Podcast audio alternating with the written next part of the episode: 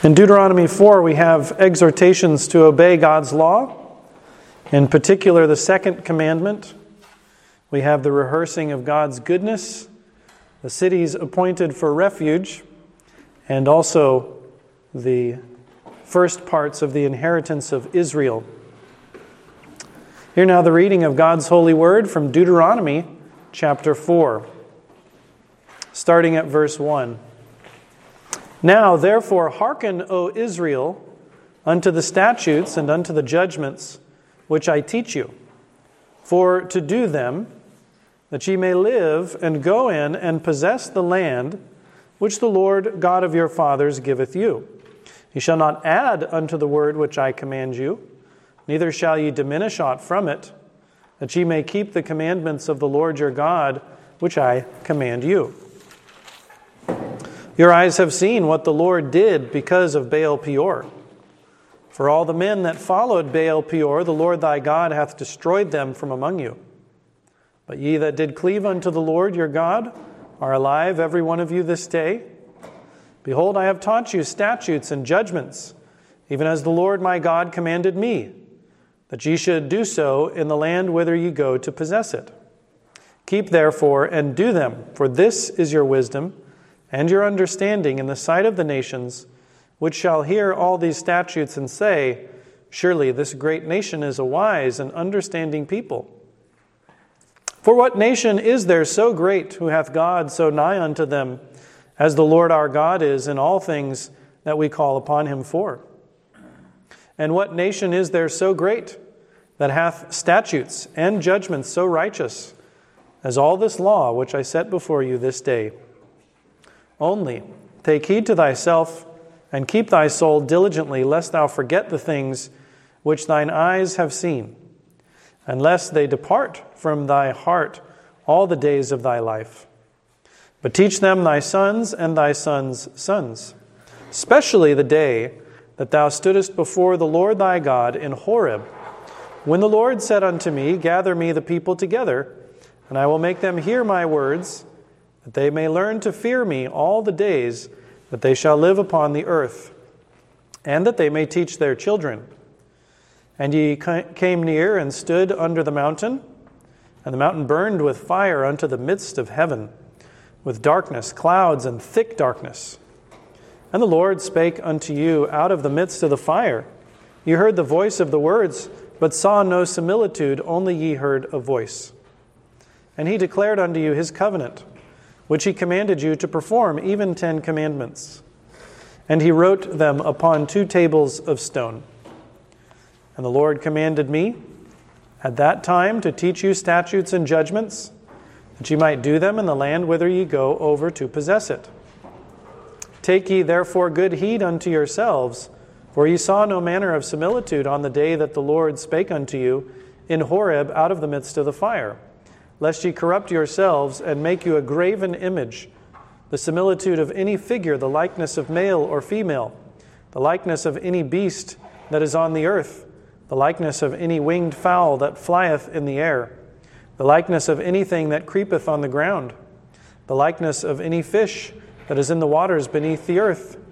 And lest thou lift up thine eyes unto heaven, and when thou seest the sun and the moon and the stars, even all the host of heaven, shouldst be driven to worship them and serve them, which the Lord thy God hath divided unto all nations under the whole heaven. But the Lord hath taken you and brought you forth out of the iron furnace, even out of Egypt, to be unto him a people of inheritance, as ye are this day. Furthermore, the Lord was angry with me for your sakes, and sware that I should not go over Jordan and that I should not go in unto the good land, which the Lord thy God giveth thee for an inheritance.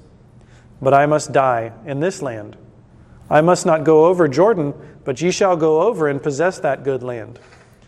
Take heed unto yourselves, lest ye forget the covenant of the Lord your God, which he made with you, and make you a graven image, or the likeness of anything which the Lord thy God hath forbidden thee. For the Lord thy God is a consuming fire even a jealous God. When thou shalt beget children and children's children, and ye shall have remained long in the land, and shall corrupt yourselves and make a graven image or the likeness of anything, and shall do evil in the sight of the Lord thy God to provoke him to anger, I call heaven and earth to witness against you this day, that ye shall soon utterly perish from off the land whereunto ye go over Jordan to possess it. Ye shall not prolong your days upon it, ye shall utterly be destroyed. And the Lord shall scatter you among the nations, and ye shall be left few in number among the heathen, whither the Lord shall lead you. And there ye shall serve gods, the work of men's hands, wood and stone, which neither see nor hear, nor eat, nor smell.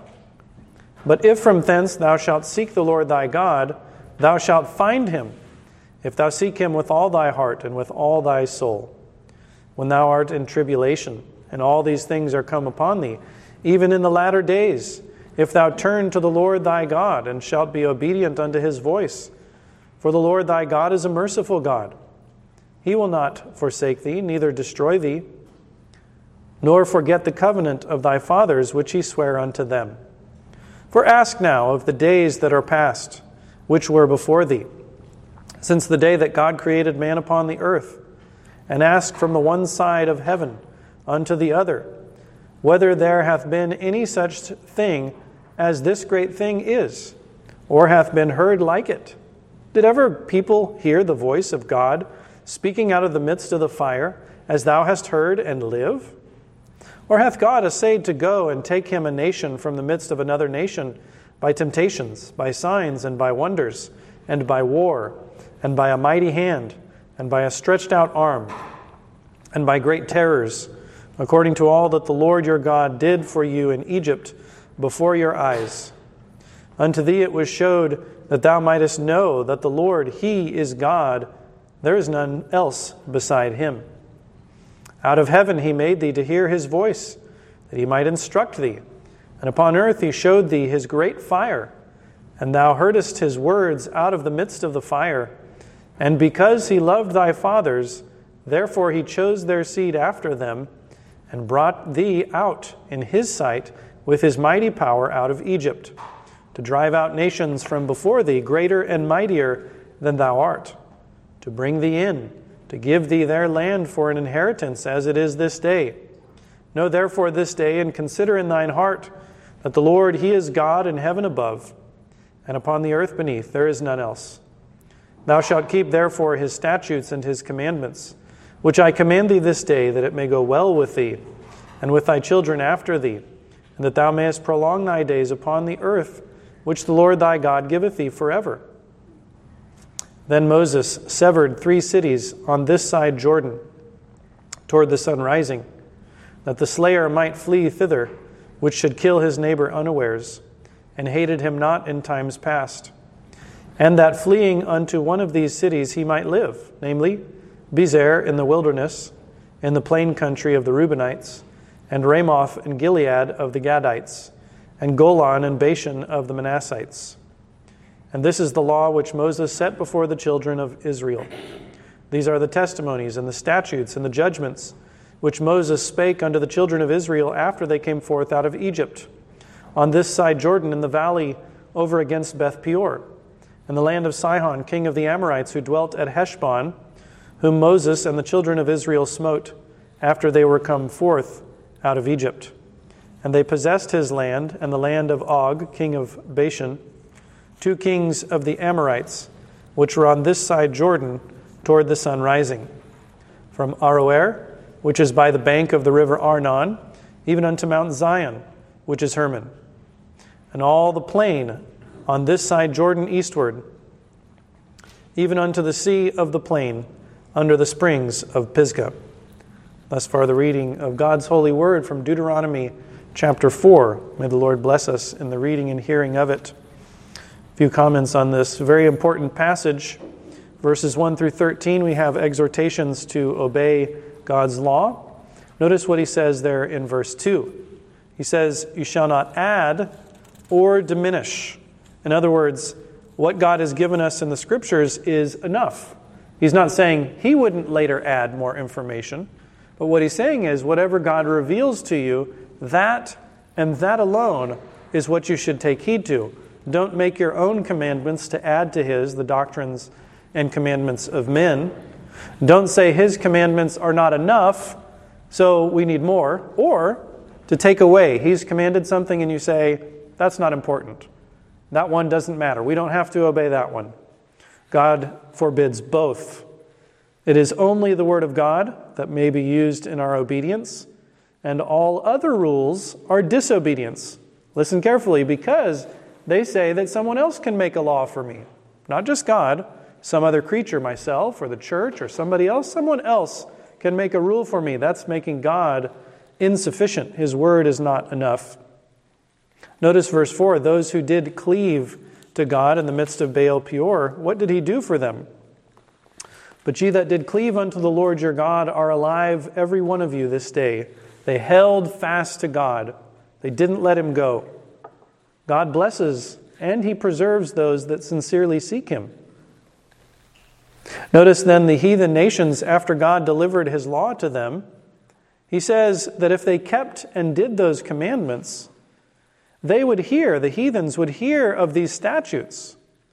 They would hear that God had given a law, and they would say, That law is good. That law is righteous. That law is wise. And the people who have that law and who do it is a wise and understanding people. Notice then that the Ten Commandments have a resonance with all the heathens. That's what he's talking about, the Ten Commandments. That's what was given at Mount Horeb.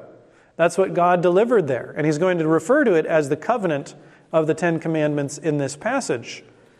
So the Ten Commandments has a resonance with all men. It is a universal rule, a moral law, a law that is within the heart of every man. All Ten Commandments have a resonance in human nature. So the heathens would hear of this and they would say, What a righteous nation! These commandments that they observe are glorious and wise. Notice also verse 8.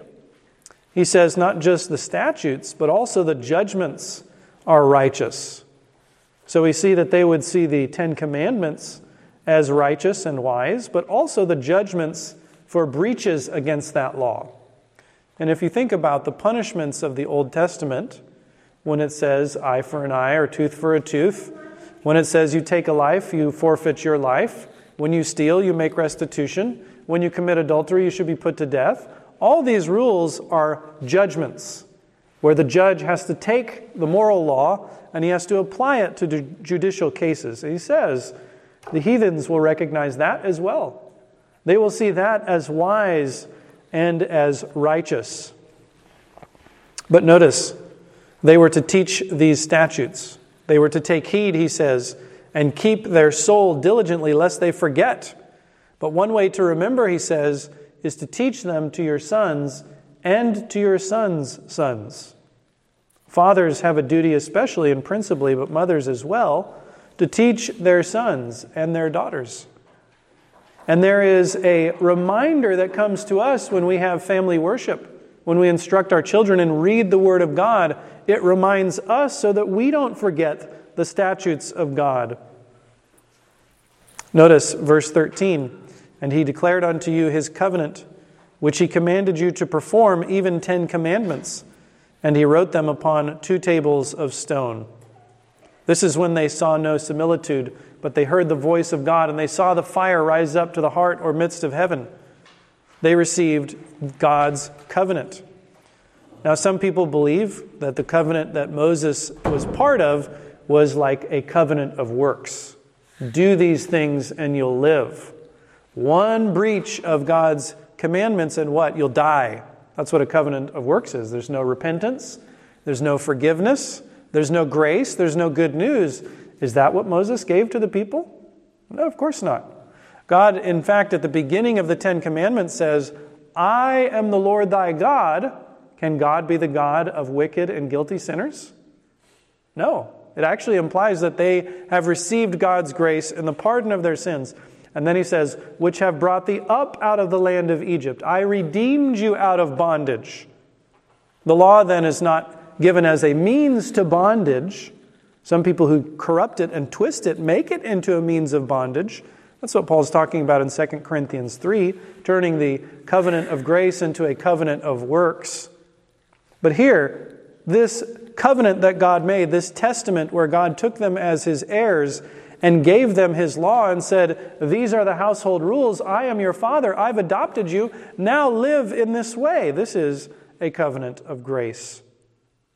And it includes the Ten Commandments, that law and light of nature that all men would recognize as wise, delivered in two tables the first containing our duties to God, the second containing our duties to our neighbor. Verses 14 through 24, he warns them of the perils and dangers of idolatry. He says that if they make an image, they would corrupt themselves in verse 16. They made a similitude or any figure or a graven image, the likeness of male or female. One of the early church fathers had a phrase. He said, Wherever there is an image, there is no religion. If you have an image, you don't have the true religion. That's that simple. The prophet said that images are teachers of lies. The Roman Catholics say that images are the books of the unlearned. Well, who's right? The Roman Catholics or the Bible? I'll go with the Bible. God says images teach lies. They teach men to be corrupt and wicked, to corrupt the truth about God into an image made like unto men or four footed beasts or creeping things.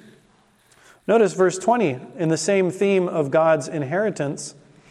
But the Lord hath taken you and brought you forth out of the iron furnace, even out of Egypt, to be unto him a people of inheritance, as ye are this day.